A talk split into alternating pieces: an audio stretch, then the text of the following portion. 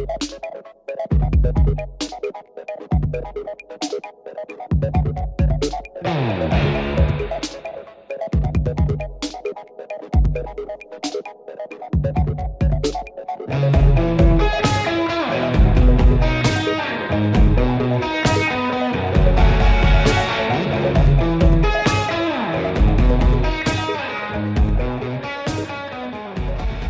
this is Tim Roth, and I'm talking to Adam on Filmwax.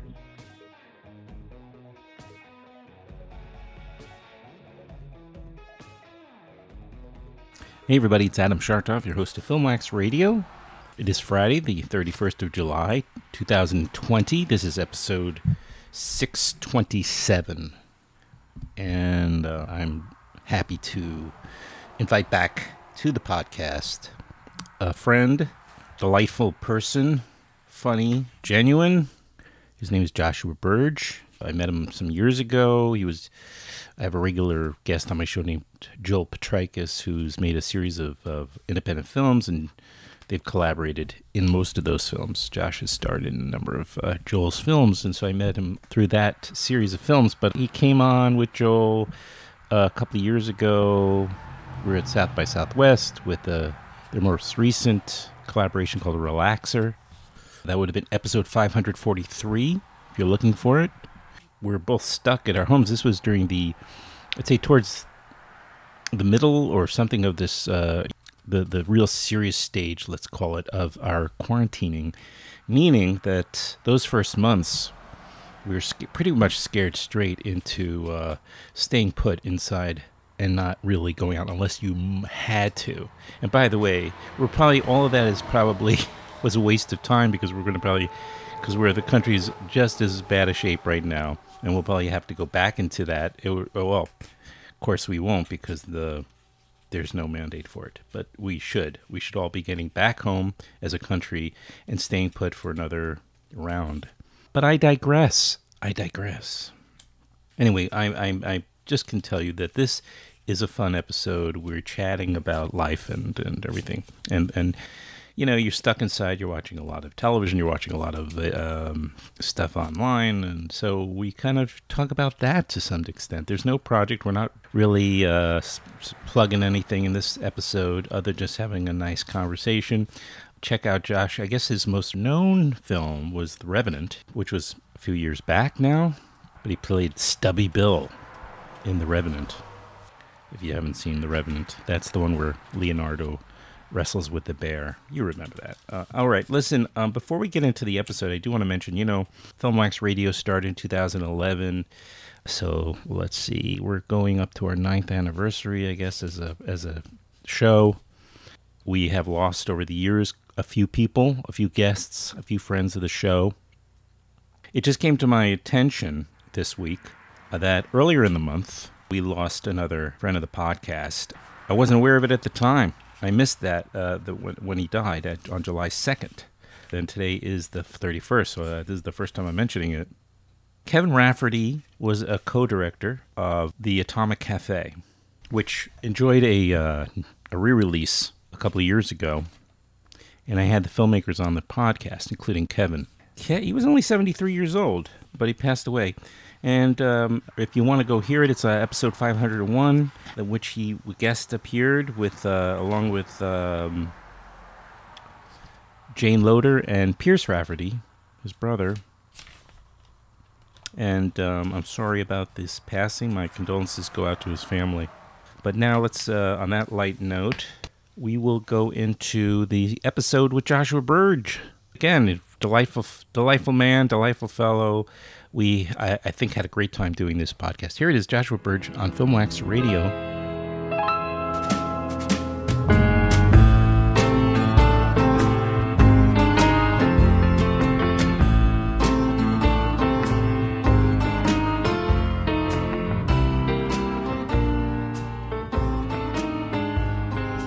Hey, Adam. Hey, Josh. Hey, how's it going, man? All right, how you doing? Yeah, not bad for an old guy. Oh, are you talking for me or for yourself? I, I think we're both in the same boat, my friend. I don't know. You look pretty young a bit. I've gotten old and fat.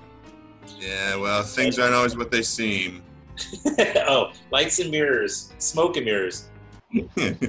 I'll show you one thing here. If you can see in the side here, see those boxes? Mhm. It's not the guitar, but but But the guitar, I'm enjoying your playing, by the way, a great Thank you. deal. Thank you for that. But um, I'm getting better. You know, like I'm seeing improvement. Those are boxes. I'm moving. You're Yeah, moving. I only bring it up because I'm going to be like you know upstate. I'm going to be in the much in the much more of a bucolic spot.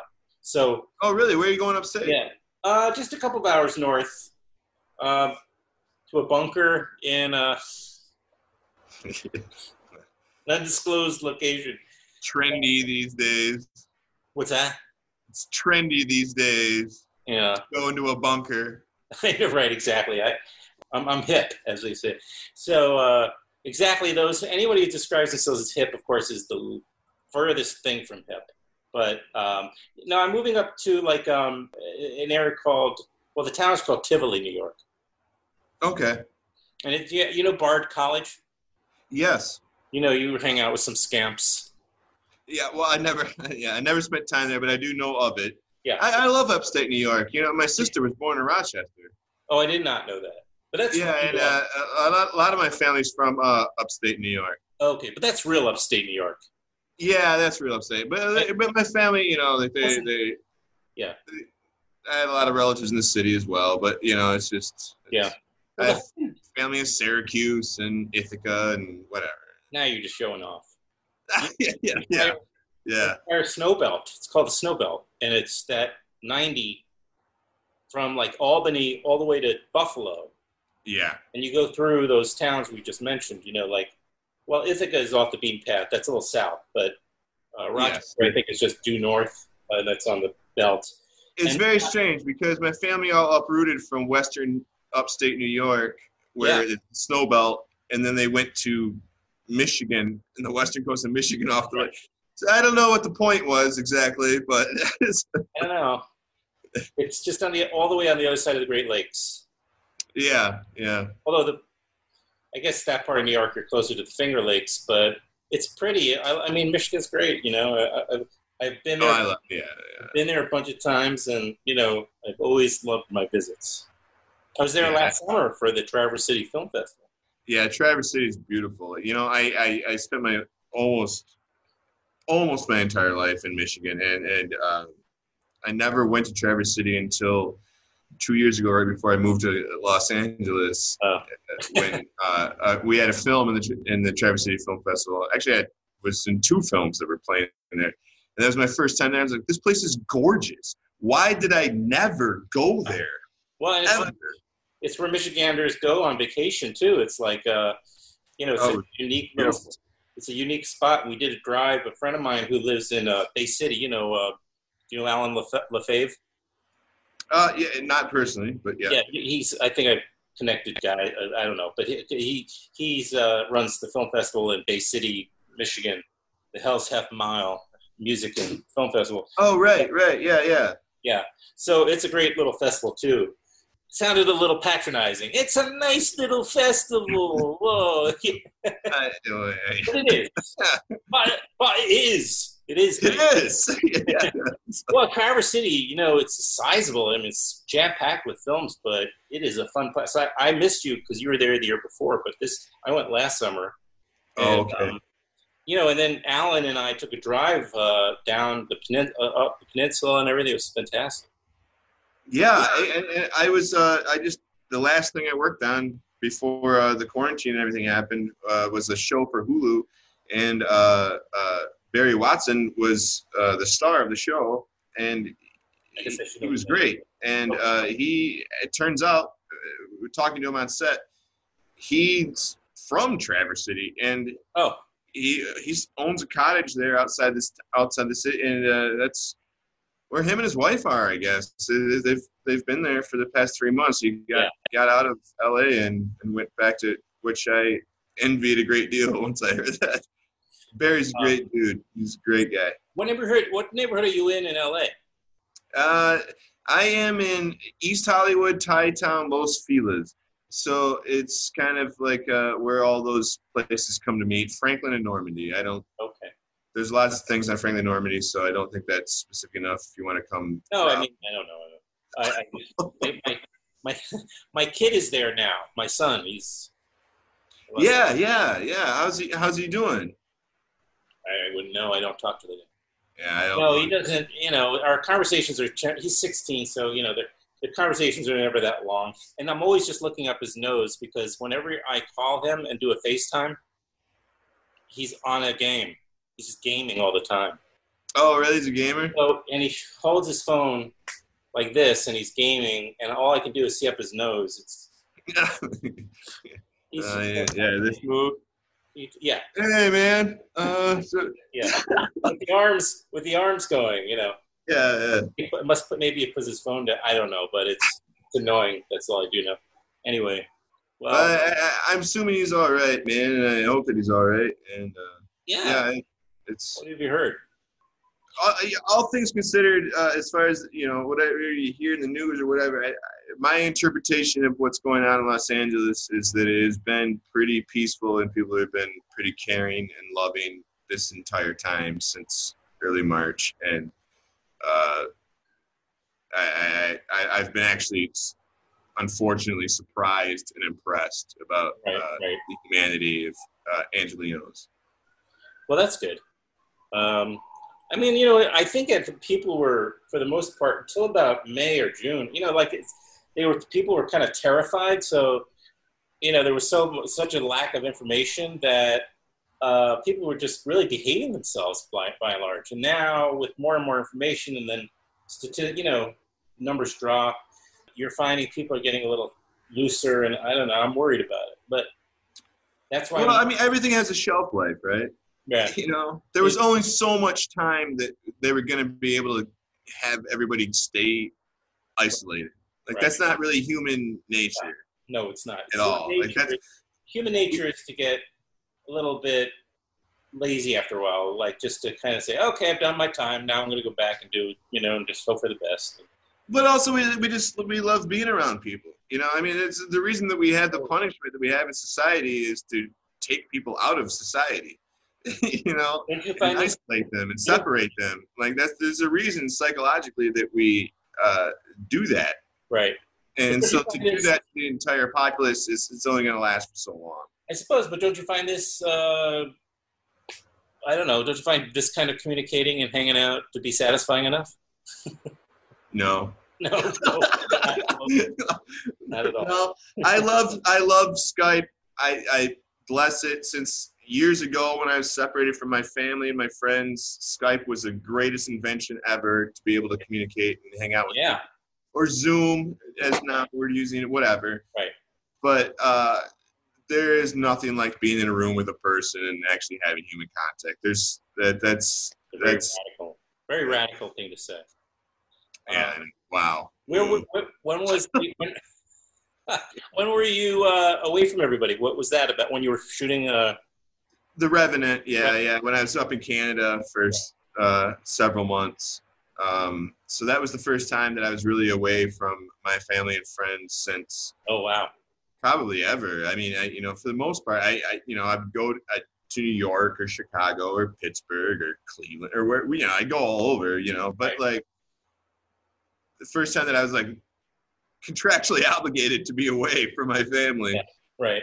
Was that th- those months in Canada, and and uh, I, I was very thankful in that instance for Skype and whatever technologies Oh, yeah, had to stay in contact and see each other. But it was not the same as actually being in the room with them, of course. No, and in some ways it makes you yearn more Oh yeah, very much so.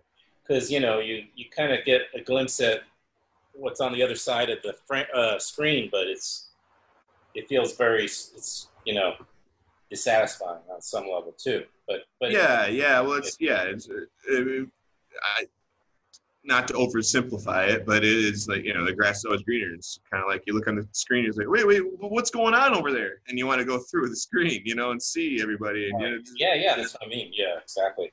Maybe if we had much bigger, you know, expansive, uh, like I have, for instance, this is almost like a, an eye exam, but I, could, I don't know. If oh, right, the wide angle. yeah, Yeah, yeah. So I'm gonna Those make are cool, man.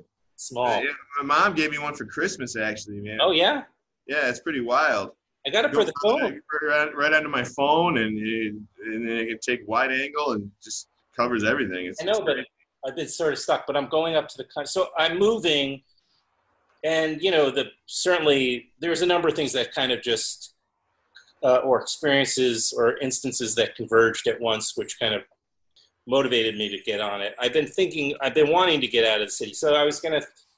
One idea was potentially Los Angeles, but my ex, you know, she's coming back when they wrap on this um, series, this series she's working on, and my son is just there for the, um, you know, for the summer.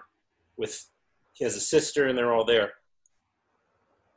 So I figured, well, if I got there, then I'm just going to be, even though I have a circle of friends and associates, and colleagues, what have you, I'm going to be completely cut off. Come, you know, in a few months later when they come back in the late fall or Yeah, whatever. if you were to go to Los Angeles, you're saying, yeah. Yeah, and I have a mother who's in a nursing home here. You know, she's very uh, she has very advanced dementia, so it's very. So then I thought, well, okay. And the other thing is, I'm actually in what was my father. Well, it is my father's apartment. He passed away, and so my I thought, well, if I move, I don't want to be spending twenty five hundred dollars a month on a tiny bed, one bed. You know, it's just it's painful.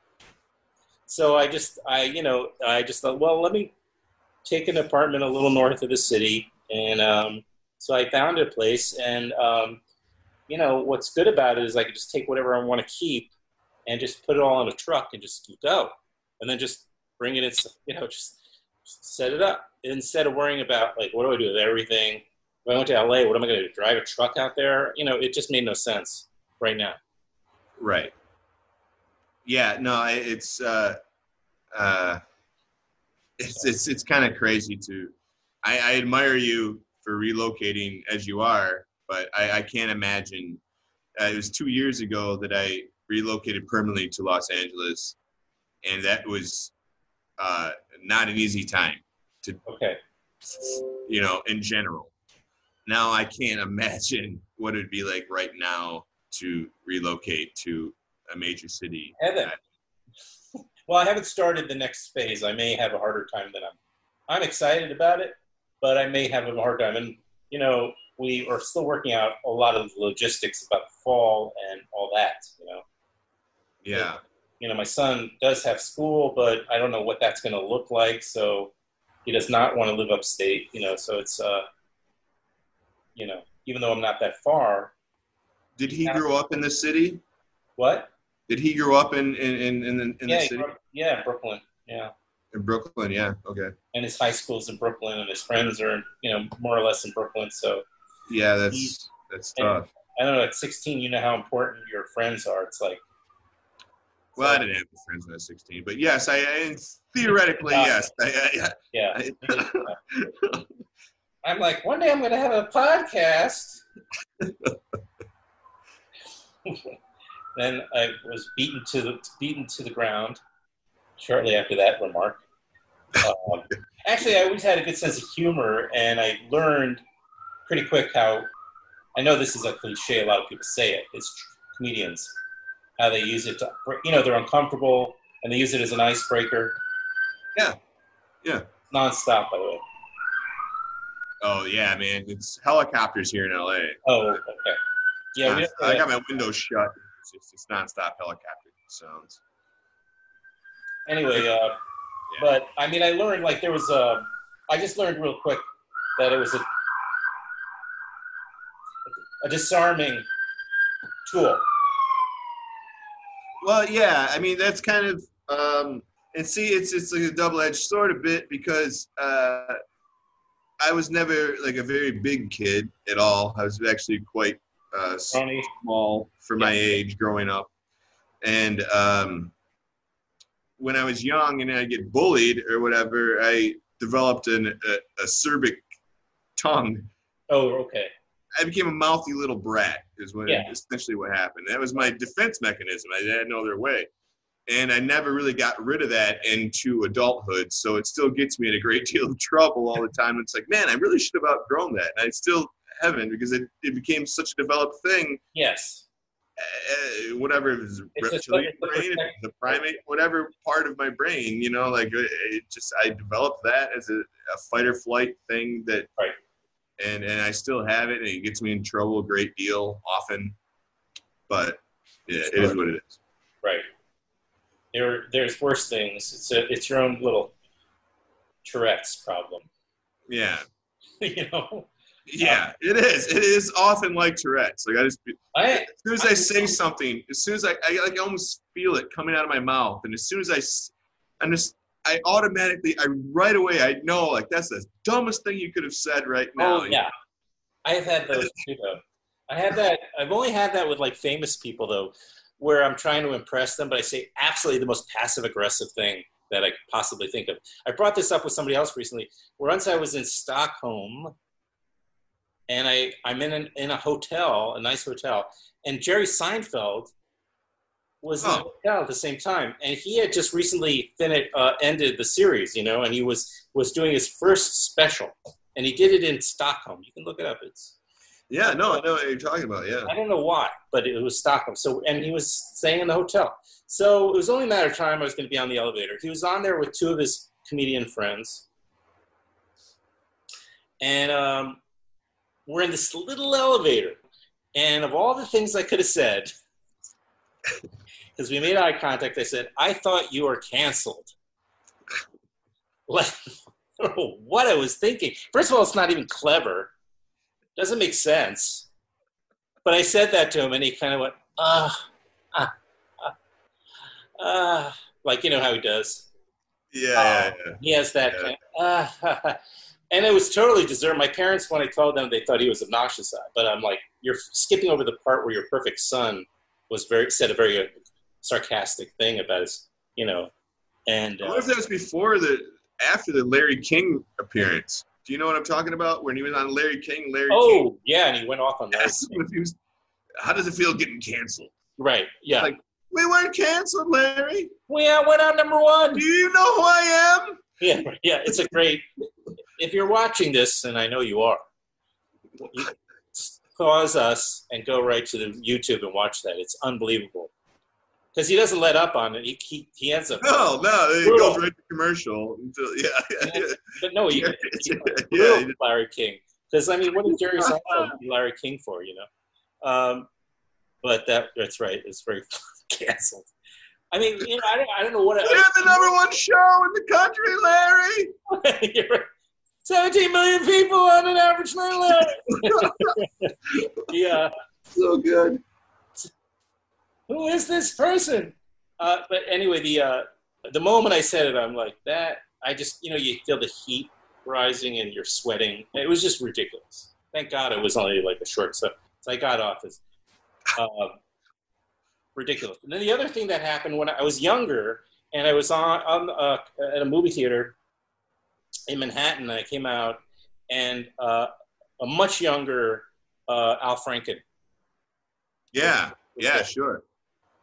I don't know if you Yeah. we're in, on it. He was a writer for Saturday Night Live, and Yeah. he was on the and the, sort of in the uh, supporting cast as well. Like you know, they would also use the him and his writing partner Tom Davis. They would be on like occasionally in sketches and stuff. So he had this one running sketch before Stuart. Remember that whole thing? I'm worth. I'm. I'm Yeah, Stuart Smalley. Yeah, Stuart yeah. Smalley. Before that, he had some. He had this bit where he said uh, the how the '70s were called the Me Decade because it was a very narcissistic decade. A lot of a lot of like you know therapy. Sure. So he said in his like little, probably it was on set, it was on the news update or something. He goes, the '80s are going to be the Al Franken decade.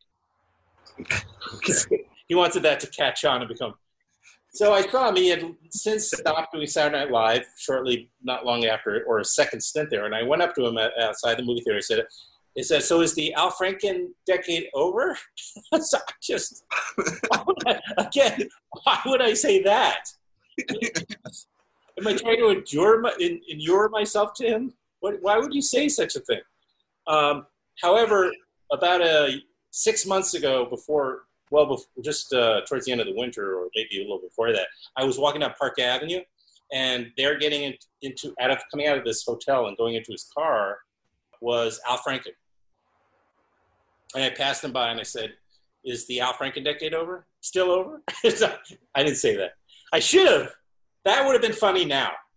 See, It's, it's definitely over now. tragedy plus time. so it's definitely over.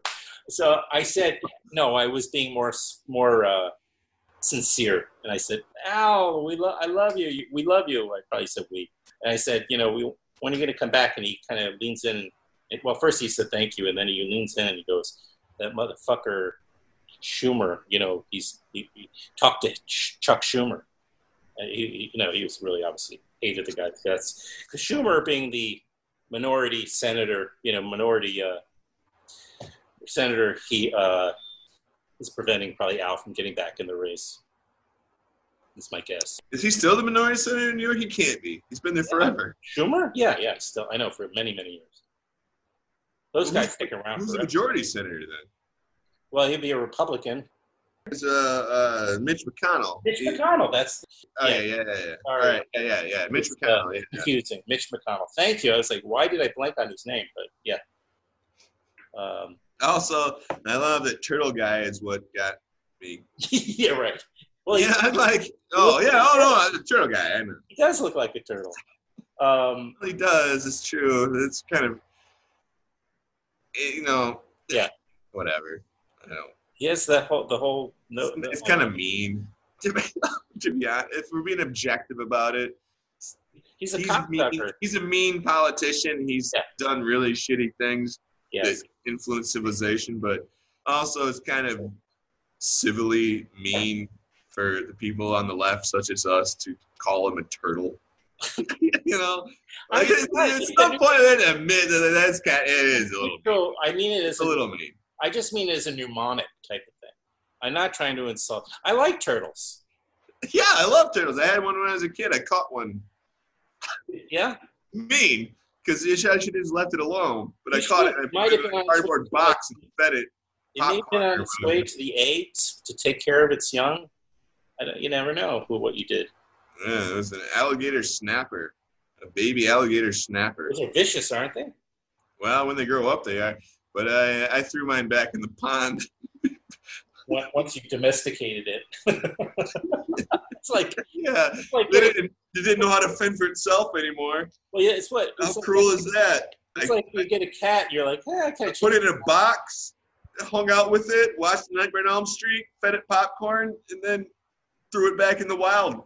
He was like, "Hey man, where's Freddy?" Do you think it lost its uh, its edge by the time you put it back? Like other, I don't know. Even if it didn't, this was like 30 years ago. It's probably dead. not to come back full circle, but maybe once it was out in the uh, wild again, maybe it used its humor to fend off other other aggressive turtles, like you know, uh, or The other turtles, the uh, the uh, trout, the chubs. what? You know, eh, eh, those are fish and popular in, in Michigan lake Oh. culture. I see. So, Chubs. uh, you're on. Uh, it's not my wheelhouse. Our our most popular fish in New York is sushi.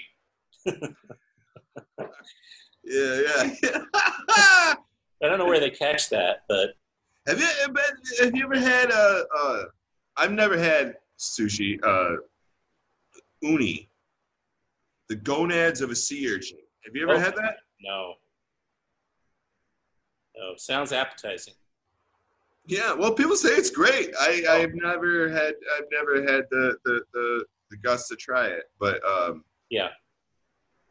I was, I was just curious while we're on the topic of sushi. Sure. The last frontier of sushi that I haven't really crossed into is uni. Um, so where were we talking about the Senate and everything? Oh, because I had the Al Franken debacle. Yeah, I sort of made up for it, but he was. I put him in a bad. I, I put people in bad moods, but those two instances. But when I did that Al Franken remark the first time, you know, that I was really young. I was like a teenager. But the Seinfeld, there's no excuse. I was an adult. I really, I was probably in my 30s already. I, there was no reason why I should have been saying such a thing to him. I'm much more poised now. Like I think I was just trying to be clever and thought I'd say something, and it was just you know Hey, I'm with you. I, I, I was never really a big uh, celebrity approacher. I'm not a big table approacher in general, even for people that I know that aren't celebrities. You know, I just generally I, I feel uncomfortable approaching people. I feel awkward doing it. It is awkward. But there are two instances that I remember from my first visit to New York when I was 19, 20 years old. And the first one was that I went to the MoMA at the old location. This is back in 2000. What old location? Was it? It was in Midtown, wasn't it? It's, it's different. Still is. It's still in Midtown, isn't it? Didn't did, MoMA didn't change locations? No, no. Well, there was a period where it was under construction, and they opened a temporary place in like Long Island City or something like that. I don't, there's a uh, okay, all there's right. also a PS One, which is, uh, you know, like a, a, a MoMA, um, in more of a MoMA um, experimental site, you know, or there's Okay. a building that's um, in, in Queens, I think, as well. So when I was there years later, I think that must have been what was going on. That's why I thought they. Yeah, it could have been. Yeah. Okay. So it, my well, uh, MoMA at the same location. But anyway, uh, I'm there by myself, uh, you know, and walking up the stairs and down from the stairs. Uh, we're gonna pass each other is uh, Steve Buscemi, Yeah, that's a good one. and like I look at him like, and I don't, I don't react or anything. I just, you know, like I look at anybody that I'm passing, you know, and Yeah. and he looks at me, and he immediately looks away and starts whistling like. I'm like, what? I wasn't gonna say anything, man. It's, Right. And then like two days later, I go into uh, at the time was my favorite place to go play music and eat food. It was called the Sidewalk Cafe on Sixth and A. I don't know if it's still Yeah, there. I, I, I think I played there. Oh yeah, great. Yeah, yeah. Well, it was back in the day when Lach ran the open mic, and it, been. Yeah, I remember. it, it was awesome. But I, I go in there for I didn't have any money, so I was probably asking for like a tomato on toast or something, you know. And but outside was David Cross, and like I looked at him like, wow, it's David Cross. And then he, like he immediately did this, and I'm like, how do they, all these people know that I like them? Yeah, right. I wasn't gonna say anything to anybody, but how do you know that I was gonna? You would, would you have, you wouldn't approach them? No, I never would have.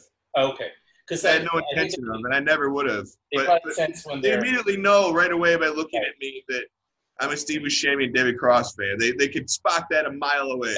case. Those are both great sightings. I've seen them both, and in fact, I met Steve Buscemi interpersonally in perfect, like introduced, like perfectly appropriate to to have a conversation, like on two different film events, and I was introduced at Steve at you know, and yet like because I I the unfortunate part is I wanted so much on the podcast Oh yeah. that I felt on the spot under pressure to impress him, which is completely uh, the worst. I thing. don't think that's his style, man. No, I don't think so. But you know, what's funny.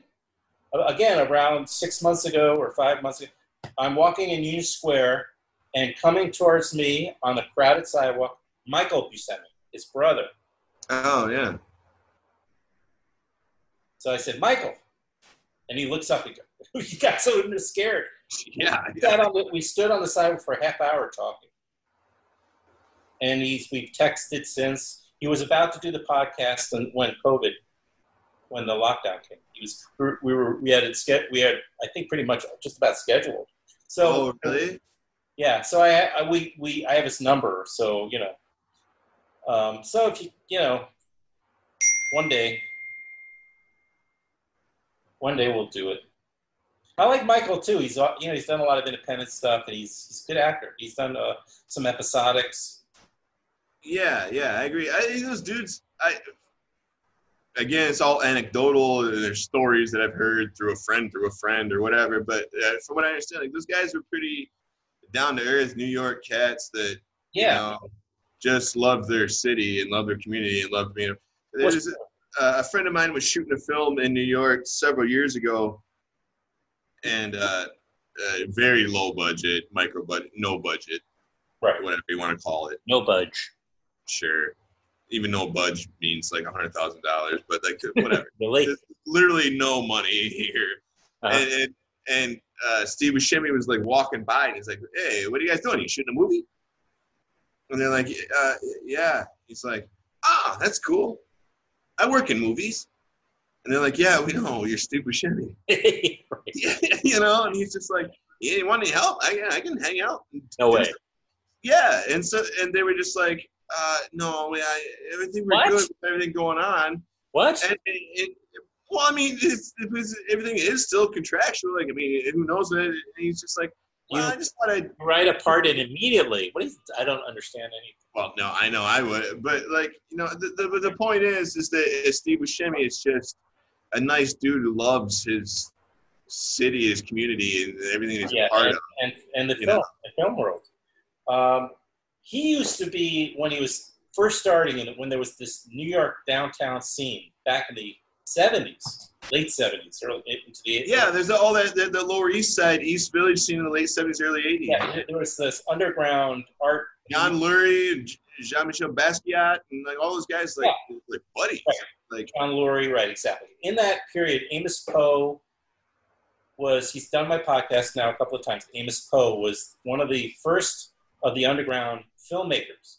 They all they were all doing painting, sculpture. You know, they were all they were. And then they had it like we're in a band, and then they would picked up the camera and they started making movies. I mean, they, this is what they were all doing. It just a couple of them, a number of them turned out to be especially good at it. You know, like like Jim Jarmusch, right? So he rose. yeah, Jarmusch. Yeah, exactly. So he Yeah. rose to the top. Amos Poe, but before even Jarmusch, Amos Poe was this guy, and he picked up. The, he was like the first one in that group to pick up the camera and then make a number of really low budge, no budge uh, film. Yeah. So in that, so he was Negative budge. those, those exact people. He has a great anecdote. If you listen to Amos Poe on my podcast the first time, he talks about how he had like a, two bucks in his pocket, and he was in the uh, on St. Mark's, and uh, he was supposed to meet John Lurie for dinner at you know probably to get coffee or something. And he's walking by St. Mark's 80, Mark's, you know, the, the, the movie, this little movie theater, St. Mark's movie theater. And there's a double feature I do know that. you gotta you gotta listen to this story though that w- when he tells it i don't think i should tell the whole thing about how he was he only had he had almost nothing in his pocket and he, what he had left he spent on the movie ticket because he wanted to go to this double feature and then what happened in the movie it's just an incredible story um, well let's go to the uh, let's go to the archives Oh, I, I I'm gonna check it out. Dude, I, I love it. Amos Poe, uh, off the top of my head, I, I, it's possible I've heard things about him, but I I will No, check this it- out. it's This- part of, like- fantastic. I'm fascinated with that era of New York, the late Yeah, 70s oh, and the 80s. me too Lower I East love- Side art scene, filmmaking scene, like all that is that's a, it's a, it's awesome to me. So I, I, i'm totally into that whole scene too here i'm going to show you something oh yeah, there you go. Uh, Okay, I'm a I'm really into that whole scene. Anyway, so the um, the reason I brought it up though, that whole thing, and I, you, you should listen to the Amos Poe episode. I, I, I can't look it up at the moment, but it's easy to find if you Google it. And uh, uh, that Steve Buscemi was partners. He had like a, I think they had an improv duo. Yeah, they were. Yeah, they were doing a lot of things together. I, I, I believe. I mean, I don't know. I don't know if it was. I, don't- I again, I don't know about Amos Poe, but I know Buscemi was doing. Uh, you know, it was. Uh, you know, uh, performance art or improv or That's whatever. right. You know, with like, the guy from Sons of Anarchy, who I have also his number because I ran into him at the Woodstock Film Festival. I, I wanted him on my show forever, uh, and he said he'd do it on the phone. And I, of course, have not gotten back to him, but I do have his phone number. So the guy from Son, you know, the beefy guy from Sons of Anarchy, he's been around forever. it's okay. But I should I should contact him. Uh, but he's probably definitely not uh, going to be on Zoom. That guy, you know. But he's he's he's done a lot of indie films over the years. You know, he pops up in a lot of stuff still. And the Sounds of Anarchy show put him at the top of the, you know, again on this map. I, I wasn't a show I enjoyed that much. I watched a bunch of them just to see if I would like it. But Yeah, it wasn't It's a thing, to be honest. And there's so much out there to watch. Like it's it's so hard to keep up. I've watched a few episodes of of I'm aware of the Yeah. show, but it was not really Yeah. My cup of tea, and that's fine. That's okay. It is. I like it. I'm sure it's a great show. A lot of people love There's it. It's so many things to watch. Yeah. I can't do it all, man. Great, great cast, you know, great actors in the show. I'm sure it's, you know. Do you happen to see? I don't know if you have HBO. Uh, I have a HBO now. Okay, well, you have You know HBO. what that is? That's the one that's only online. Yes. So you don't have to have a cable subscription to get it, which is what HBO Go was. So it's HBO now. Became HBO Max. You can you can and now yes, it's now HBO Max. Right. They've changed over. They've conglomerated all of Warner Cable or what everything, every property known to man, essentially. I just have Disney. HBO Go on my Apple TV though. I haven't upgraded or anything. And yeah, I, yeah, and I, I, I use uh, I have a Roku TV, Oh. so like it is uh, HBO no is now is not gone into HBO Max yet on Roku. They're still trying to contract contractually negotiate all they're, the. they're so 2019 Roku. Yeah, yeah. Give the program. Um, Give the program Roku. the the show I was going to bring up though is Mark Ruffalo's show. Uh, I don't know if you had a chance. He plays two twin brothers. Oh yeah, he plays the twins. Yeah, yeah, yeah. It's, it's a remarkable. I haven't seen it yet, but yeah, yeah, it's it's, it's it's on my list. And my old friend Derek Cianfrance, Blue Valentine, uh, directed directs. He is direct. He developed it and directed. He directs all the episodes. And uh, he didn't reply to my email, but I'm sure he's pleased. Our sons were friends. They went to the same um, middle. school. Well, I guess it was still uh, grade school uh, together, and we Nice. got to know each other pretty well for a while. Yeah, talented cool, guy, man. talented director. Yeah, I'll check that out, man. I, I, I it's, it's certainly it's at the top of my list. You know, there's so many. Yeah, it is, it is, that's recent. That's only in the past couple of weeks, right? Oh yeah, yeah. Well, they're on episode. I think this week it'll be episode six, actually. So it's not as. Oh, big. really? Yeah. So I think it's, a and I think it's only seven episodes.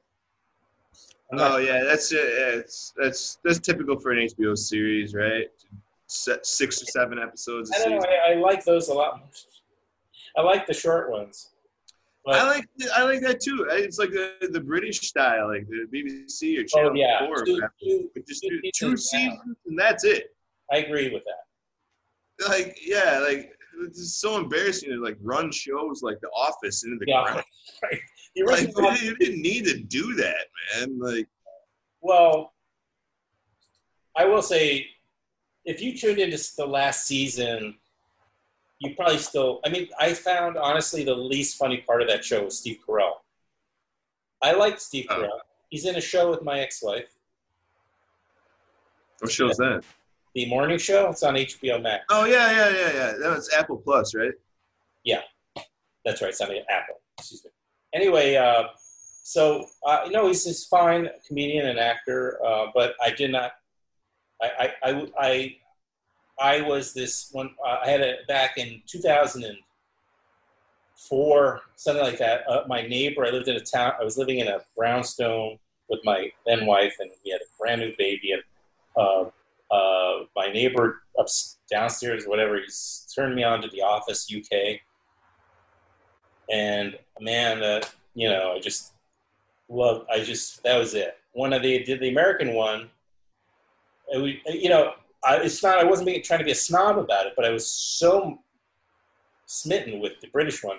And I'll tell you, I very, eventually somebody gave me a box set of the Office. You you know the, the original, and um, Right. with both seasons plus the the special. They, they had like a you know reunion Christmas or holiday party special, whatever it was. Yeah, yeah, yeah. And I whole I watch it maybe once every year. The whole thing. I it's like it works every time. It's amazing. It's amazing. And yeah, I, I also too. I obviously did. I didn't watch The Office, the BBC version when I was uh, when it aired because I'm. No, I, I was also but, like yeah, but the same thing. Like I, I uh, a friend of mine had the DVD deluxe set or whatever, and we watched it before. it was a thing on NBC or whatever. You know, Okay, like yeah. No, I I didn't see it in its original run either. Just right after. I'm, I'm pretty sure because I, I I think it was if it was around 2000. I'm guessing. I'm guessing. I don't remember the when it came out. Yeah, I I think so, man. I mean, it had I. I, I, I, I, I, my friends often make fun of me for using this term, but I, I think that it was pre 9 11. You know, I think Oh, that, that, that far back. Yeah.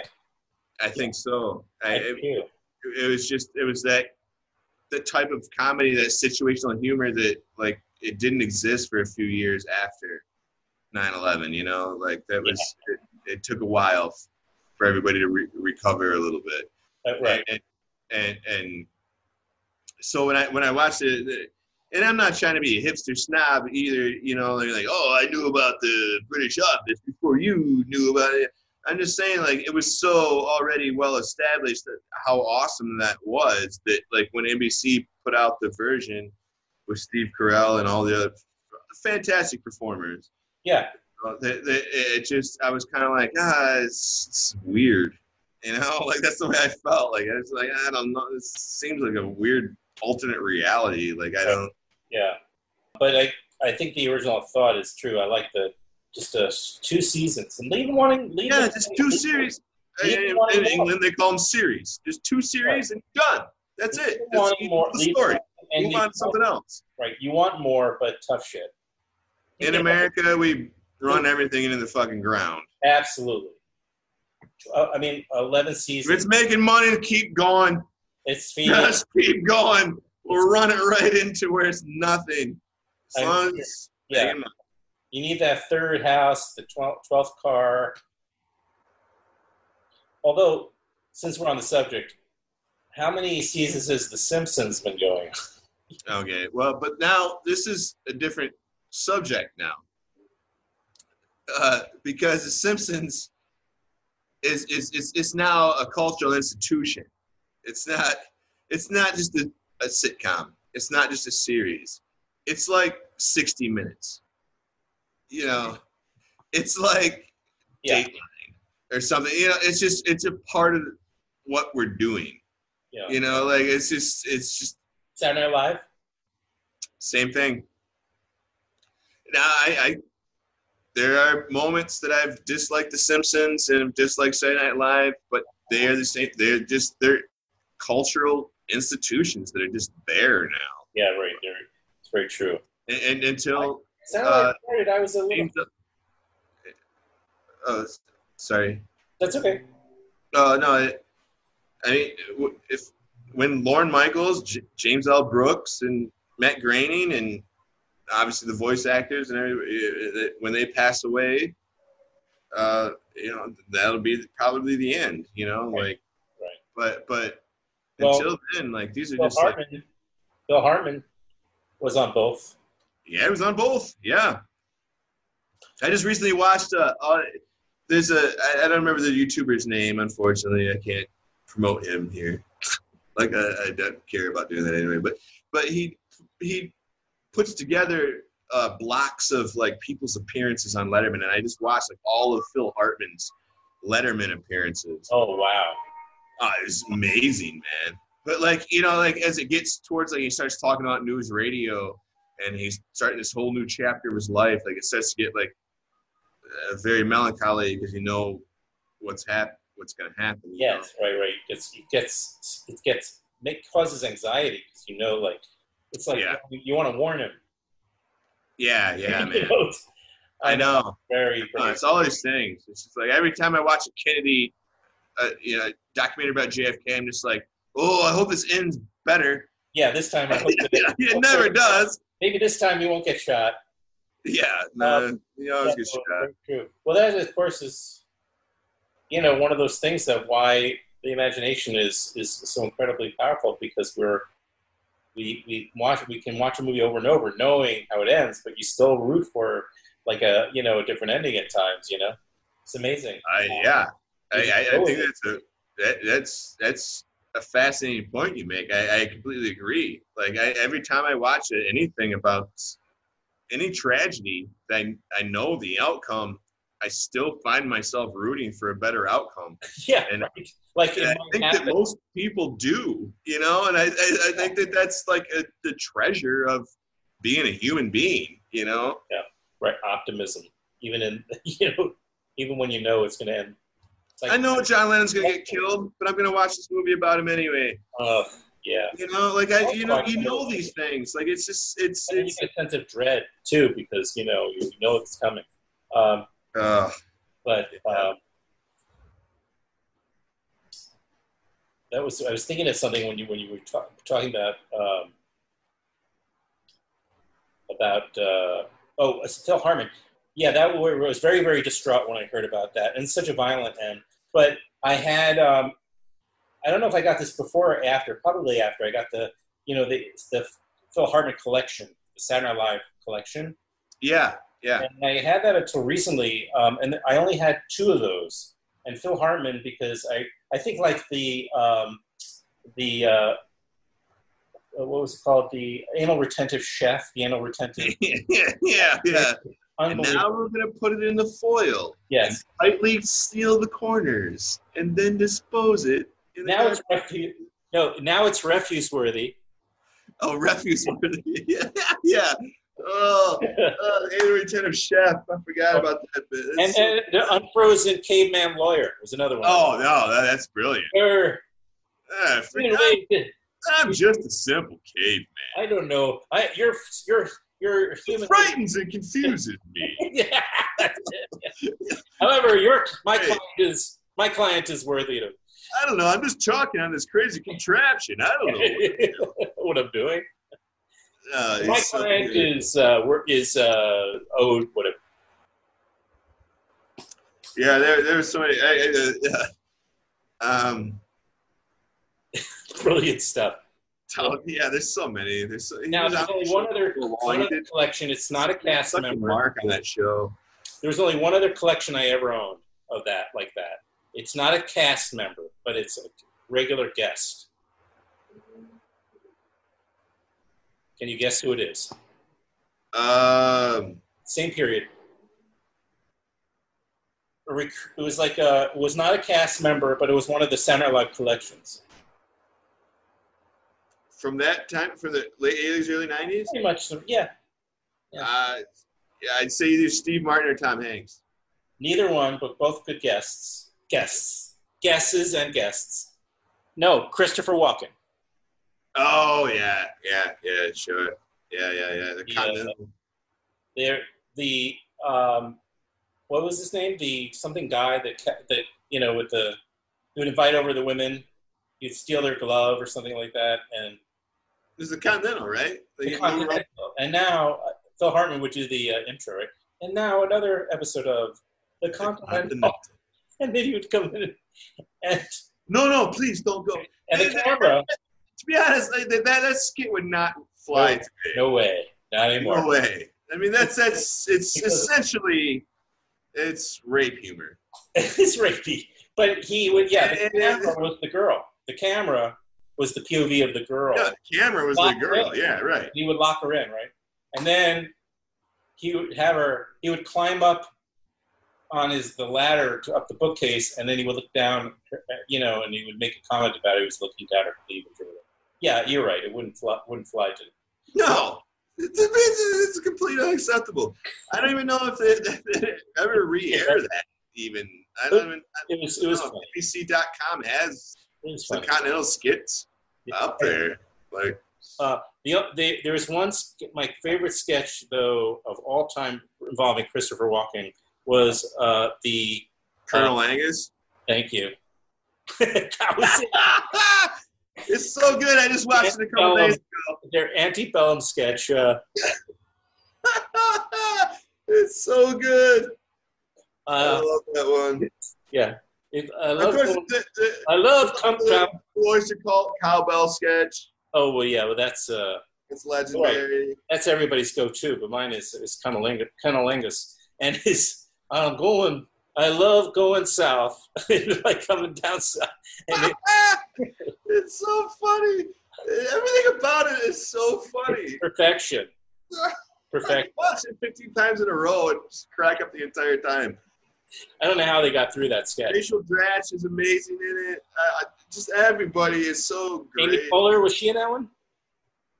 Uh, A young I Amy Poehler. right- Yeah, Amy. Was Wasn't she? I think she might have been in that. What? Was that? I no, I, I, I don't. I, I, I backtrack. I, I, I don't remember.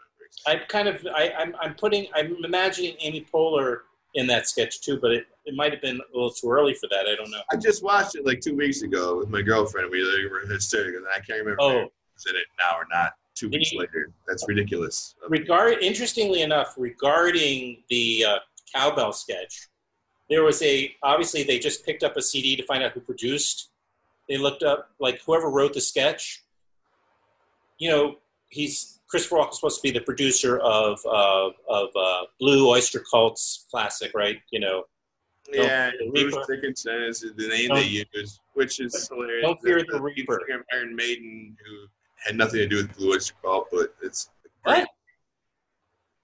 It, it, Christopher Walken in the sketch uses the name Bruce Dickinson. right? Bruce Dickinson was the lead singer of Iron Maiden and the creator of Iron Maiden. Oh no no no! You know what it was? Hmm. I worked at Sony Music, and we reissued we reissued that that, that CD. Bruce Dickinson actually did produce the reissue, but this would Of? was not Oyster Cult? yeah of that album, but it was a reissue years later. So I, it may have been a different Bruce Dickinson, but it was not the pro- original producer. They Well, would it's a common it would have been in that session, of course. You know, yeah. But it doesn't. And, you know, another, another one of my favorite Christopher Walken sketches that people don't remember is uh, uh, That's not a Christopher Walken sketch. That's a Will Ferrell sketch. I mean, yeah, it's a Will Ferrell sketch and a Jimmy Fallon breaking up like, like he always Oh, of course. This is a weird shtick to have when you're not supposed to break up on live Oh, TV. does it on. like That's, that was his whole bit. it's still. Like, and now he's hosting the Tonight Show. Like I I don't. Uh, how does this? he's throwing is me. world, man? How do we get? I can't. I can't watch. It. All right. Anyway, but there's one uh, Trivial Psychic. Do you ever see that one of Christopher Walken, Trivial Psychic? I don't remember that one. and it's it's I think it's based on uh, the movie he did. Uh, oh my gosh, it's so embarrassing! I'm blanking on the name right now. I think it was written by Stephen King, but where you shake the hand with somebody. Oh yes, yes, I remember now. And it almost and like remember. yeah, yeah, he Yeah, has it's been in like- the future. Yeah, So I, he a that's, that's from. Uh, that was from the Dead Zone. Dead Zone. Yes, yes, He yes. played, I- no, that, he's playing that character years later. Yeah, yeah. So Saturday Night Live, they did a character called Trivial Psychic, where he shakes the hand of somebody and he's just like, right. And he can tell their "I've future. got news for you. Right. Yeah, You're gonna get cup of coffee in the morning." real trivial, right? You're gonna leave it in the taxi cab. Yeah, you know, it's like trivial psychic. It's so brilliant. Was so the funny. Captain Hindsight uh, Saturday Night Live sketch? Captain Hindsight. I think that might have been something else. Captain Hindsight was a superhero who would show up and said he would show up at a crime scene, and and he would say to the victim, you know, victims, "Oh, you should have, you shouldn't have gone walking in the dark by yourself. You shouldn't have. You should have gone straight home." It was a I super. don't know that sketch, that's a brilliant premise. Yeah, it may not be Saturday Night Live now, but uh, Trigger Psychic reminded me of Captain Hindsight. Captain Hindsight. That's so funny.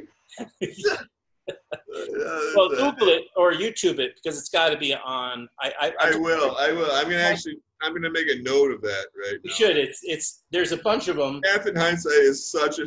That's such a funny idea. I know, and it sounds like Saturday Night Live. So, I but it could have been another sketch show, but it's definitely not like uh, Mad TV, which I thought There's was been so many great sketch shows.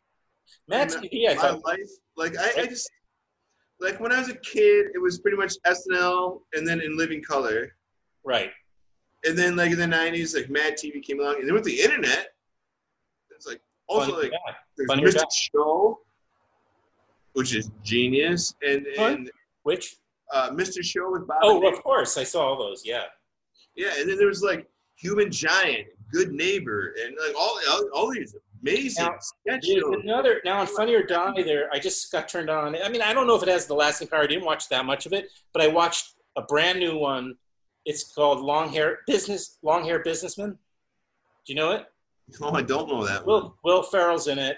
It's um, it's uh, uh and and their their latest episode is on um, Zoom. They do. It's like they're all on Zoom doing a having a business meeting, and they it's all about business speak and just how imbecilic these guys sound. But they're all, and they all have like long hair. That's the that's so it's called Long Hair Businessman, and you can YouTube watch on YouTube. Will Ferrell's one of the guys, and what's his name for Saturday Night Live? The guy who had the speech impediment, a small speech impediment. He played um, uh, MacGyver. Uh, he did the good MacGyver movie. He was on Saturday Night Live a few years back. Oh, I, I, no, he did a. Um, he was the Falconer. He did a, uh, I'm not sure, but he I know he played MacGyver in the movie. Oh my You know, yeah, he was in Nebraska with. Oh yeah, that's right, with Bruce Dern. Yeah, Yeah, yeah, yeah, I was. I think he was the son in Nebraska. That's right. yeah. I'm blanking on his name right now too, man. Will somebody also maybe? I want to say Bill, but I keep thinking Bill, Bill? Hayden. It's not Bill Hayden. another. Yeah. Anyway, it's a funny sketch. I watched a couple of them, and they're just you know how they there's this way of saying nothing through all this kind of business speak, you know, and there it's really funny. The one on the Zoom call is fantastic because there's one Yeah, guy who great, can't man. get his, the video to work, and they just constantly uh, try to tear him up, you know, and they're all kissing each other's asses, trying to be, you know, the most sort of clever. uh, It's really funny. Uh, Yeah, yeah. I'll check it out. I'm always on the look for that type of stuff. I know, uh, me too. So entertaining. yeah, especially Hey. now. Have you, have you, did you see the, the, the Zoom call where uh, somebody, uh, the Los Angeles City Council was having a meeting where they, eh, as the democracy is, like they normally would have citizens come up to the podium and Oh, air right. their Like a town hall. but they did it over Zoom recently, and somebody zoomed in and had a minute and a half, and they just unloaded on the police. chief. Oh yes, I saw that. Yeah, yeah. And then he said he had like 10, eight seconds left, so he just said "fuck you," and I yield my time, and also fuck you. yeah, I saw that. Yeah, I Brilliant. there's another Zoom. It was on the. Um, oh, Conan O'Brien uh, did a mock. I'm sure it was all they knew it was going to happen. They, uh, there was no way that. But there's a this uh, again this small business, you know, doing a Zoom meeting. I, I think they're all legitimately part of the company, and you're you you can see it, and they're they're having their Zoom meeting, and all of a sudden, Conan O'Brien just pops in, and he's he's really funny. I mean, he's he. This is like when Conan O'Brien is at his best. You know, I think he's a very funny guy. But uh, and I don't. I, I, I assume so. well, one of the one of the original writers for. he wasn't funny, he's had a damn good career. It's true. Was between Saturday Night Live and The Simpsons as well, right? He, Yeah, yeah. He brilliant. Yeah, uh, probably created a lot of the most famous characters, is my guess. But he, um, he, he's really just really funny on the show. Uh, since this, you know, some of the talk show hosts now are, because I do go on YouTube on my Apple TV and I'll just like watch some of the monologues and you know, at the, all the guys are at home, of course, like Stephen Colbert. I never was doing it until recently. Once I got locked up, locked in here, I started watching it just because I think it's I, it's a it's a nice blend of of really really acerbic humor, and they all are lay into you know mercilessly relay into Trump, like you know. So it's it feels kind of like cathartic to watch them do it for me, you know, like Yeah, I actually agree. Like I've made jokes about people that do talk shows, like being at home now. Like I've made jokes about like, yeah, it looks like crap. Like Yeah. whatever. Whatever. I don't watch Jimmy Fallon. Right. I don't think he's my guy. He's not. Yeah, but but there is like a, an element of like the checks and balances of the network have kind of been taken away. Like Yeah. these guys are saying things now that they never would No. have been able to say if they were actually airing. I know that's Johnny Carson, but like Yeah, no, I get what you're saying, but you're right. It's incredible. Some of what the, the you know between Jimmy Kimmel and and Stephen Colbert and uh, and even Conan to some degree. So it's kind of it's pretty good. You know, it's like, but yeah, I've been enjoying it. I've, I've been watching it. You know, But then they'll bring on now they're bringing on like a lot of African American uh, folks onto their show to talk specifically about Black Lives Matter and stuff. And you know, it's it's just a little bit of a stretch. That's all I'll say. It's probably a good thing, though. I'm not going to bash that. They're not the most, you know. Um, it, it, seems a little bit self-serving to bring these people, to bring on people like that. Um, well, it's just, it's just. But what are you going to do? A little weird when like you know, Jimmy Fallon brings on a black person and he's just like, "Tell me, uh, what did I do wrong? Yeah, right, exactly. It's like, fuck, you figure it out for yourself, asshole. Right, yeah. You know, it's like, you know, what, what, what is going on here, man? Right, why don't you do a Zoom call with Conan O'Brien and and, and Jimmy uh, Fallon and figure it out? Because, uh, yeah, there's this apologist thing, uh, which, you know, it comes off a little bit. I just don't like the way that everybody's acting oblivious to it. Yeah, yeah. You know, that's what's really bothering me about the whole thing is everybody's acting oblivious. Like we've known about this certainly my whole lifetime. I was only born in 1980. Mm-hmm. So it's been around longer than that, I assure you. But you know, like the fact that people are just like, oh, I didn't realize I was wrong. What did I do wrong? You're right. Like, like, you know you did wrong, man. Like what? Own up to it. Like yeah. you're not a little kid. It's not time to like say, "Ooh, I got a boo boo. I want ice cream." Like, no, fucking, you did it, mate. Like you were part of it. You succeeded uh, partly as a result of the way that America, the, the, right, everything's right. been run. You right. know, like yeah, yes. uh, well, just, better late than never. Well, okay. Yeah. I mean, you know, but you're right. It's like you know, it. I, it's funny. I put up a I got a little bit of that myself, a very, very tiny way when I, I almost, it doesn't compare because I put up a photo of George Floyd as my Facebook, you know, the armchair protester that I am. Uh, so I put up George Floyd's image, and I have a lot. I have like you know large Facebook following, mostly because of the podcast and all the people that have come on it, or whatever. The film industry is it's mostly, and nobody said anything about it for several days. And then I get this uh, direct message from somebody that is a friend on Facebook, but I don't know, I don't remember ever meeting them. And it's this woman, she's Latinx, whatever she's, and she she expresses her discomfort with my using that photo. And I said, and she goes, take it down, you know. And I'm sure you meant it in a, you know, in a uh, kind of a, in a uh, sort of in the spirit yeah, of solidarity, sure. but it's yeah, yeah. it's not. It, it makes me uncomfortable. So I said, "Well, you don't know me." And then I actually I passed it by my ex-wife, who's African American. I'm like, well, you know, do you think? Because nobody said anything, and I know a lot of people of color, and they, you know, certainly have contacted me, but nobody did except for this woman who I don't know. So I ran it by my ex-wife, and she goes, "No, you, you don't have to take it down. That's silly. just tell her that you know, you, you, I, I, wrote her back. I said, look, I'm glad you brought this to my attention. Uh, you know, I appreciate it. If you want to talk, let me know. And I basically, she got, she goes, you know, have some white person walk you through this because, you know, I, I, anyway, I, I, I, my ex-wife said she's just in a bad mood and, you know, she's taking it out on you. So the next day, go ahead.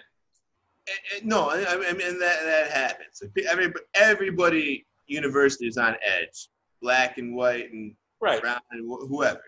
That's like, right. like we've been on edge for months now. You know. Yeah, and it and it and years, it decades, centuries, but certainly. And we have the most toxic human being, and I use that word very, very. Uh, yeah, he's definitely not helping. We don't. We don't need to mention him. Uh, yeah, uh, he's yeah, definitely not helping. I'll just leave it at the, the, calling him a human being, which is is a. Uh, ben, yeah, I mean, he technically is one, but yeah uh, I mean, that just on top of everything it makes things all the more toxic, you know? So anyway, but you know what? The, you know, nobody else had said anything to me, and I could have just ignored it. Uh, she, I said to her, by the way, I, you know, appreciate you bringing it to my. If you want to unfriend me, maybe that's the best solution. You know, I said, you know, but I don't think, you know, I don't need to take it down. But the next day, I, you know, I remembered as I was posting it, a little tiny flash of, you know, before that happened, when I was originally uploading the photo, and I'm feeling, is this a little bit white apologist meets showy liberal thing to do?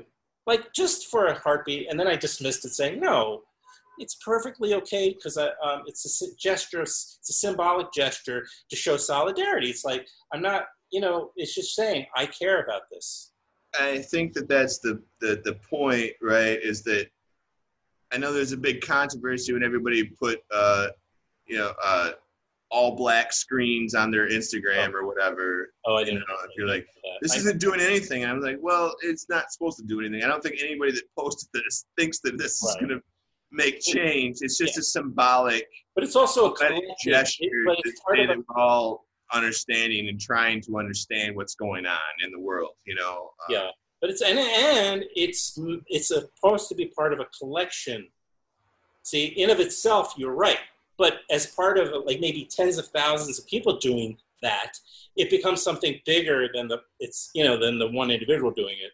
So yes that one individual you could argue it was like a half a second of doing a, a non-action in a way but when you when you ha- when it's part of a, an enormous number of people doing it it does mean something so, but you know, the funny thing is, is I looked online, I found an image that said "in memory of George Floyd," and I replaced it.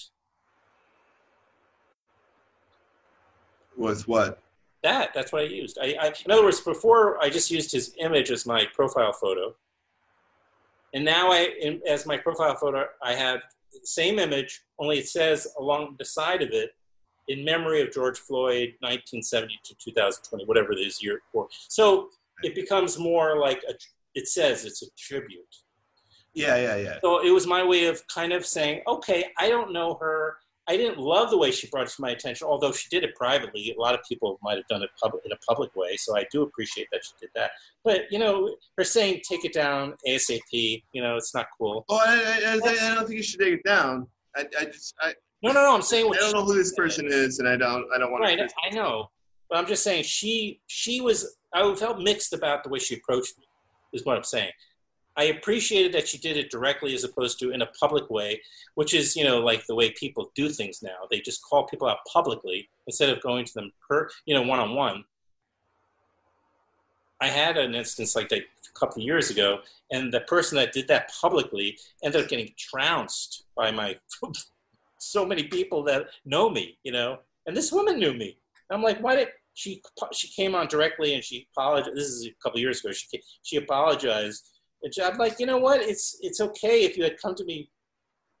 If you had a problem with something I wrote, you could have just, as a friend, wrote me a note or you know directly, and then we could have talked about it, my intentions of what I meant, because there was a confusion and it, it was just that was my problem with it. It wasn't that I'm being called out on something. Neither was this. I don't Yeah. mind that she confronted me about it, but it's it's a matter the way you you can't just say to somebody that you don't know, kick it down ASAP. It's that's a, you know it's just not cool. Let's do that. Well, I mean, that- that's the nature of social media. You know, like that, that- that's gonna happen. You know, Yeah. I, you know, it, it's it's it's strange, like the the, the media and everything. Like I, uh, uh, dur- during the heyday of the protests, uh, I was it last week and two weeks? I don't even know what day it is. To be honest with you, I'm sorry, but the the big time of the protests, whatever weekend that was, uh, Saturday or Sunday, my neighbors, my friends, they all went down to the protests, and so they were doing a Facebook live feed, and then I was also tuned into CNN and Wolf Blitzer, and Wolf Blitzer's just like, and they are Yeah. crowds are gathering at Hollywood and Vine. We'll keep you more informed about what's going on in Los Angeles and blah, blah. And then like I look at my friend's phone and she's just like, yeah, everyone's really chill and peaceful and respectful of each other. And they have a microphone and a podium and everyone's listening and everything. So like, I'm not an anti-media guy, but like, this shit's fucked up, man. Like the, how mixed the messages are. Like that's not cool. Like, in my opinion, love and understanding is what's going to get us through all this. And those that aren't on board, are, they're not helping me. You know. Yeah, I agree. Yeah, I'm sorry. That includes Wolf Blitzer, I guess, because I know that they got to sell ads and they want people to tune in and they got to make it dramatic, Yeah, I just do all that shit. I Go into the fucking movie business, man. Don't be a journalist. They're not well, Wolf Blitzer, it's arguable. A lot of these guys are they're not they're not they're not. His name is Wolf Blitzer. yeah, right. Let's, what the hell, man? Yeah. Who? Zombie Somebody- Nazi, man. Wolf Blitzer. Let's look it up. Is that his born birth name? But I know, don't know. I don't know. I don't know the guy. probably Nor do I know his parents. Jer- probably Je- probably Jeremy, like uh, you know, Jeremy? No, he's too old for the Jeremy. Jeremy generation, man. I was gonna say like Jeremy Jeremy Weisberg or something, but I was gonna say Tom Schmaltz. I don't know. But uh, I stopped watching those guys. I, I can't. Uh, Yeah, no, they, I mean, they, I- because they're, it's, it's they're obviously so before the media, going for like see your the, attention. right, They're the most attention greedy people ever. Like, right. you think you got a friend that's attention whore? No, no, not compared to TV news people.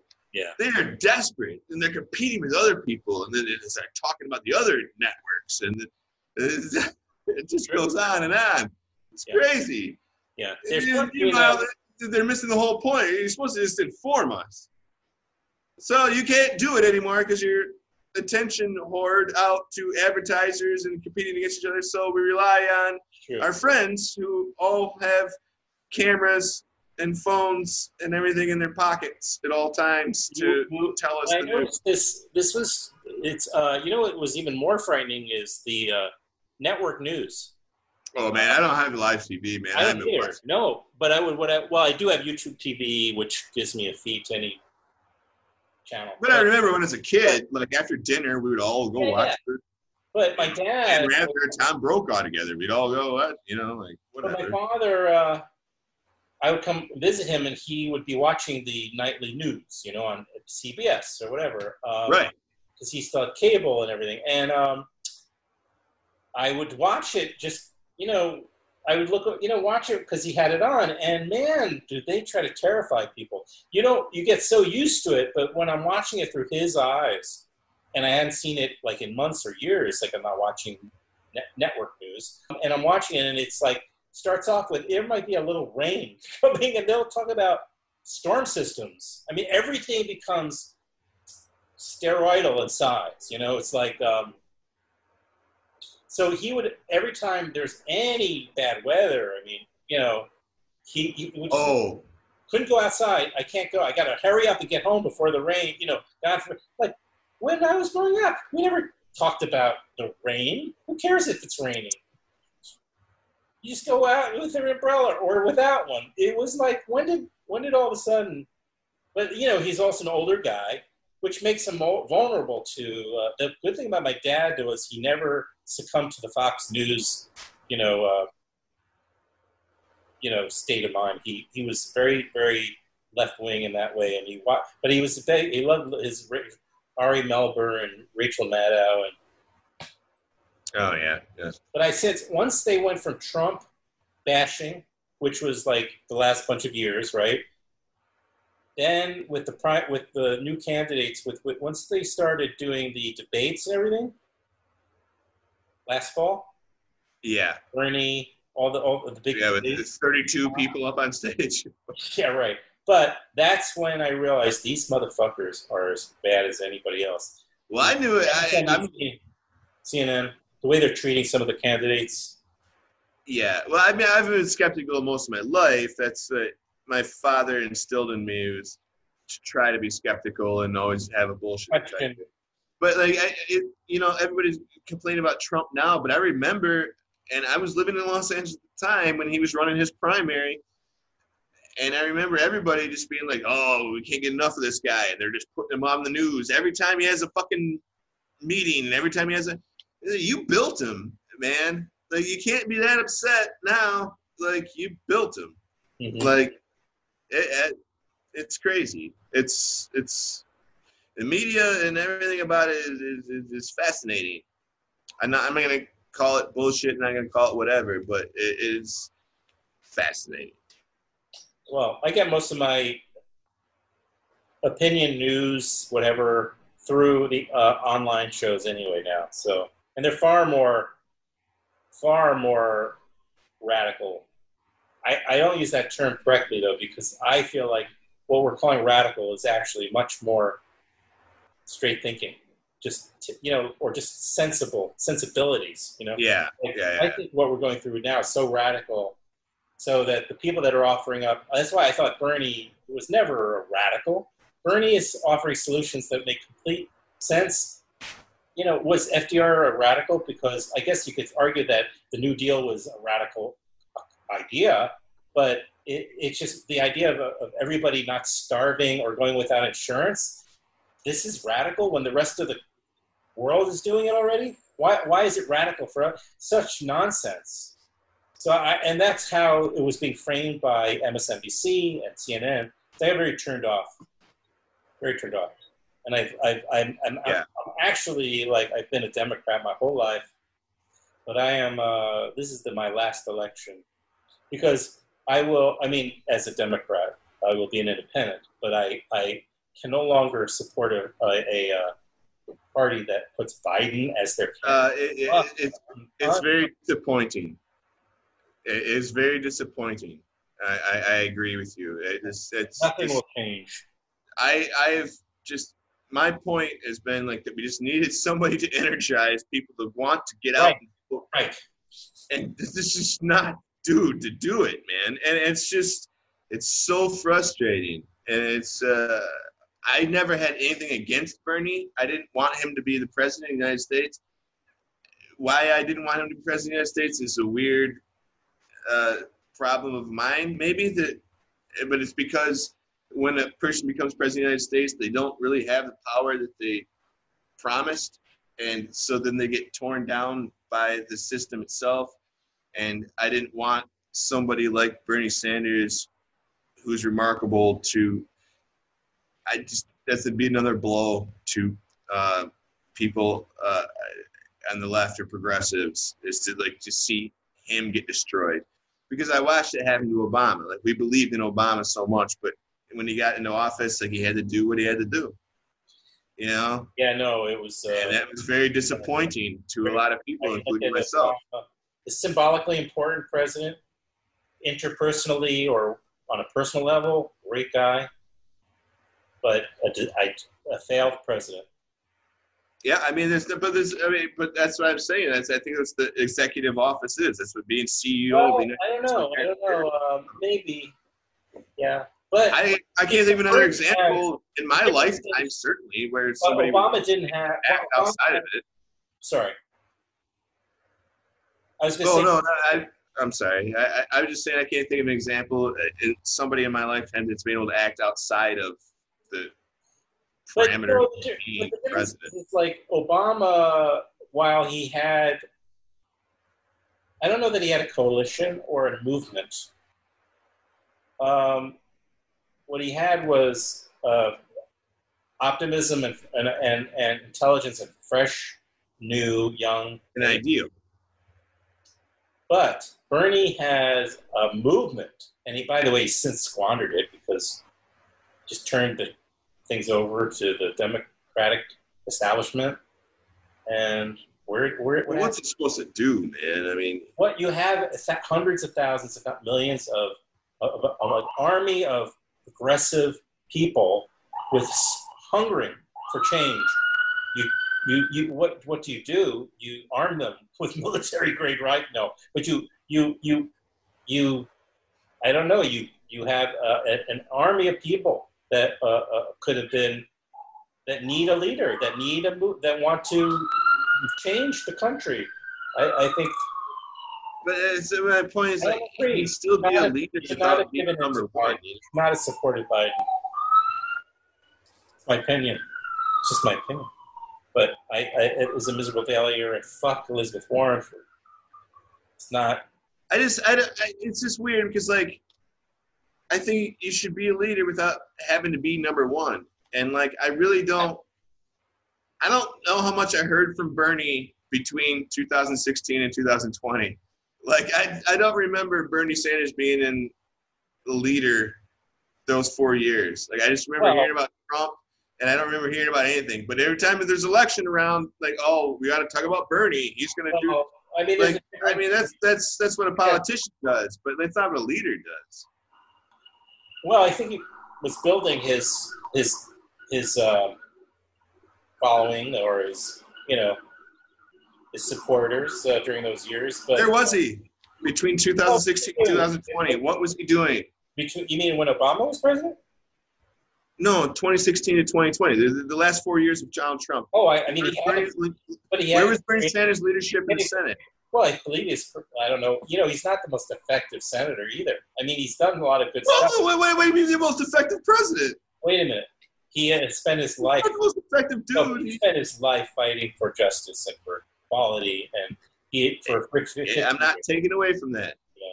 So I'm saying, as a president, you, it's more of a, it is a symbolic role to a great degree, and if you can create enough uh, enthusiasm and support symbolically, then you you can get things done.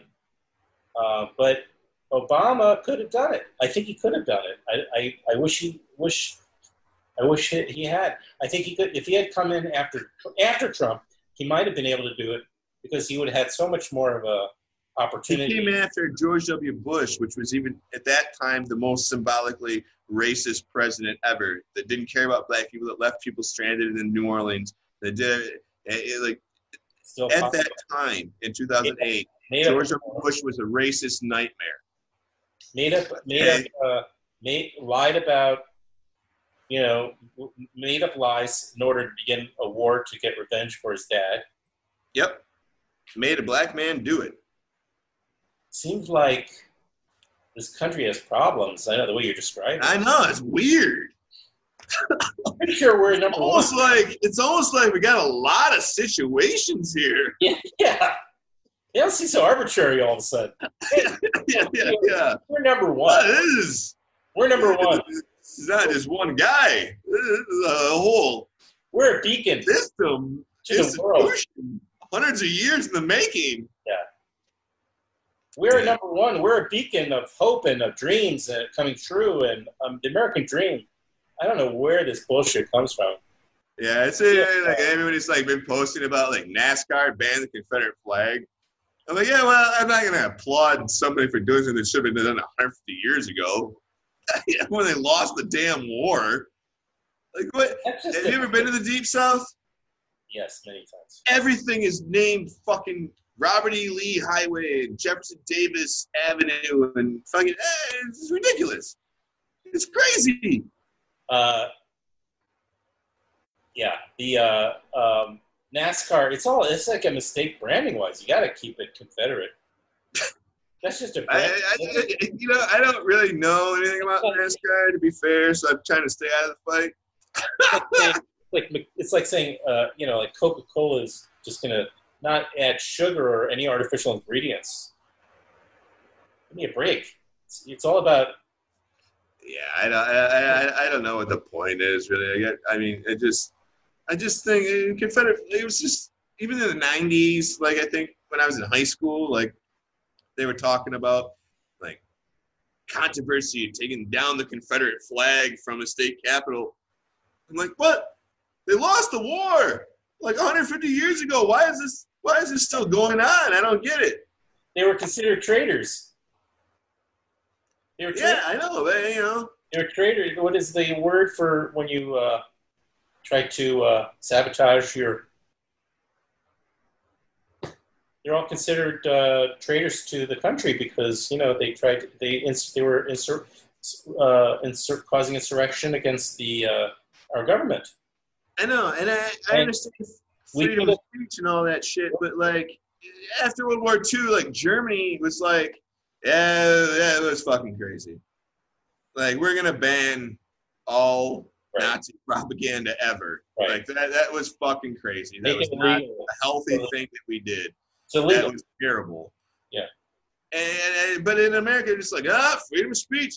Yeah, goddamn, I got my rights. Like it's just like what? No, you know, no, you fucking tried. Yeah. To see 150 years ago. Everything. I mean, I don't know. Fucking crazy. It- Yeah. it- it- it's still around. Like the people are still proudly put that fucking on their fucking car, man. Yeah. Like, wear shirts about it. Like Yeah.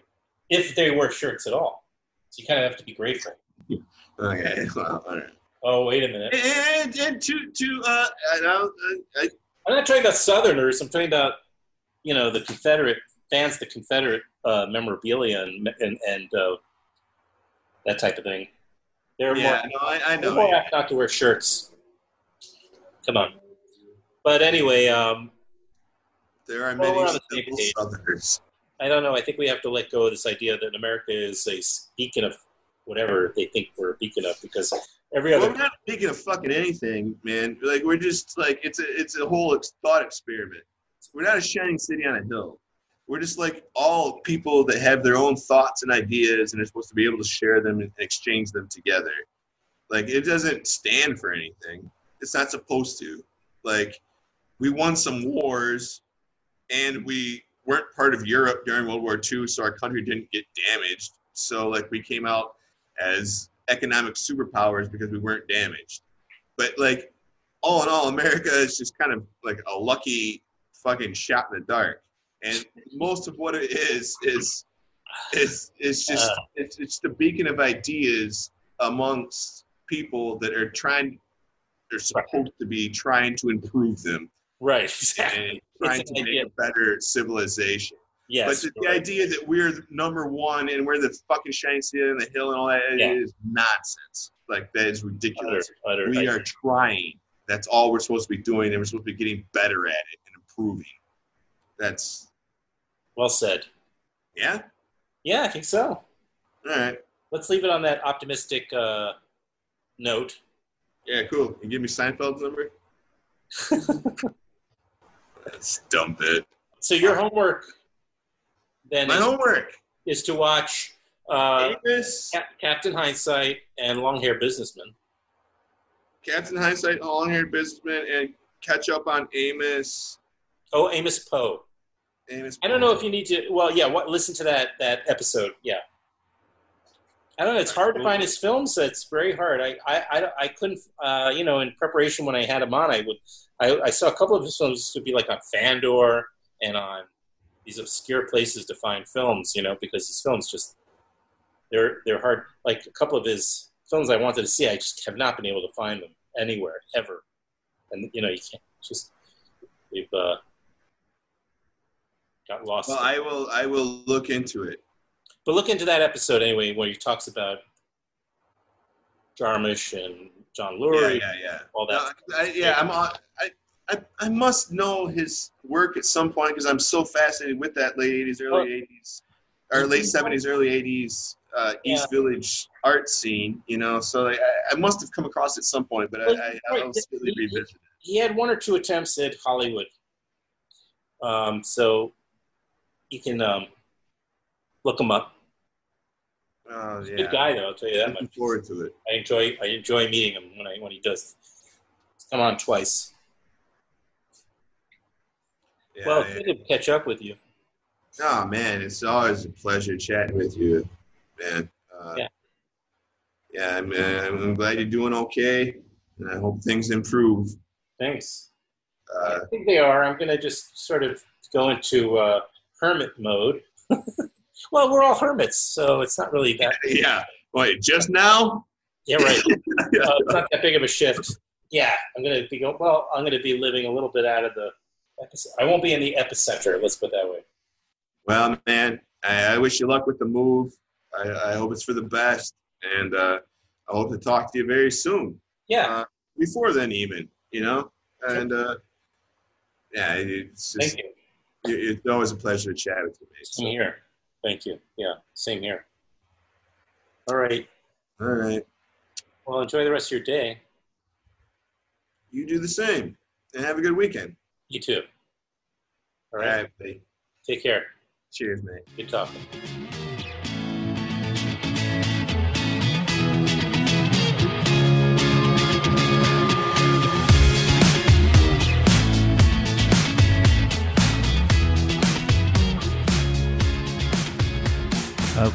So we uh, are going to be um, having folks from um, a new documentary about the rock magazine Cream, as well as the uh, team behind a new horror film called She Dies Tomorrow. I believe we'll have uh, Kate Lyn Sheil back on the show. It's been a long time since she's been on. Jane Adams, a long time since she's been on, and Amy, Amy Seimetz. All three have been on the show before, but it's been many years. I'm, I'm looking forward to bringing them back. Also, upcoming uh, return of uh, Krisha Fairchild and uh, Frank Mosley, both returning to the podcast regarding a new film called Freeland. We'll also have the directors of that show. They, they're all coming up. The author and musician, songwriter, multi hyphenate Jim Infantino, Ramona Diaz, returning for her third visit. She has a new documentary about the Filipino president uh, Duterte. It's it's harrowing. On the eve of the the suggestion by the uh, motherfucker in office, suggesting possibly that we postpone the election. This is a, an important document. It's called A Thousand Cuts, and Ramona will be on the next episode to talk about that documentary. And of course, screenwriter Hampton Fancher, he wrote Blade Runner and Blade Runner 2049. Also, Frank Santopadre. Just texted with Frank yesterday, so I promise I will be posting this episode with Frank soon. I promise. I promise. I promise. Okay, guys, I'm going to uh, get back to work here. Thank you for listening. Have a great week. We'll be back in a few days with the brand new episode. Take care of yourselves and the ones you love.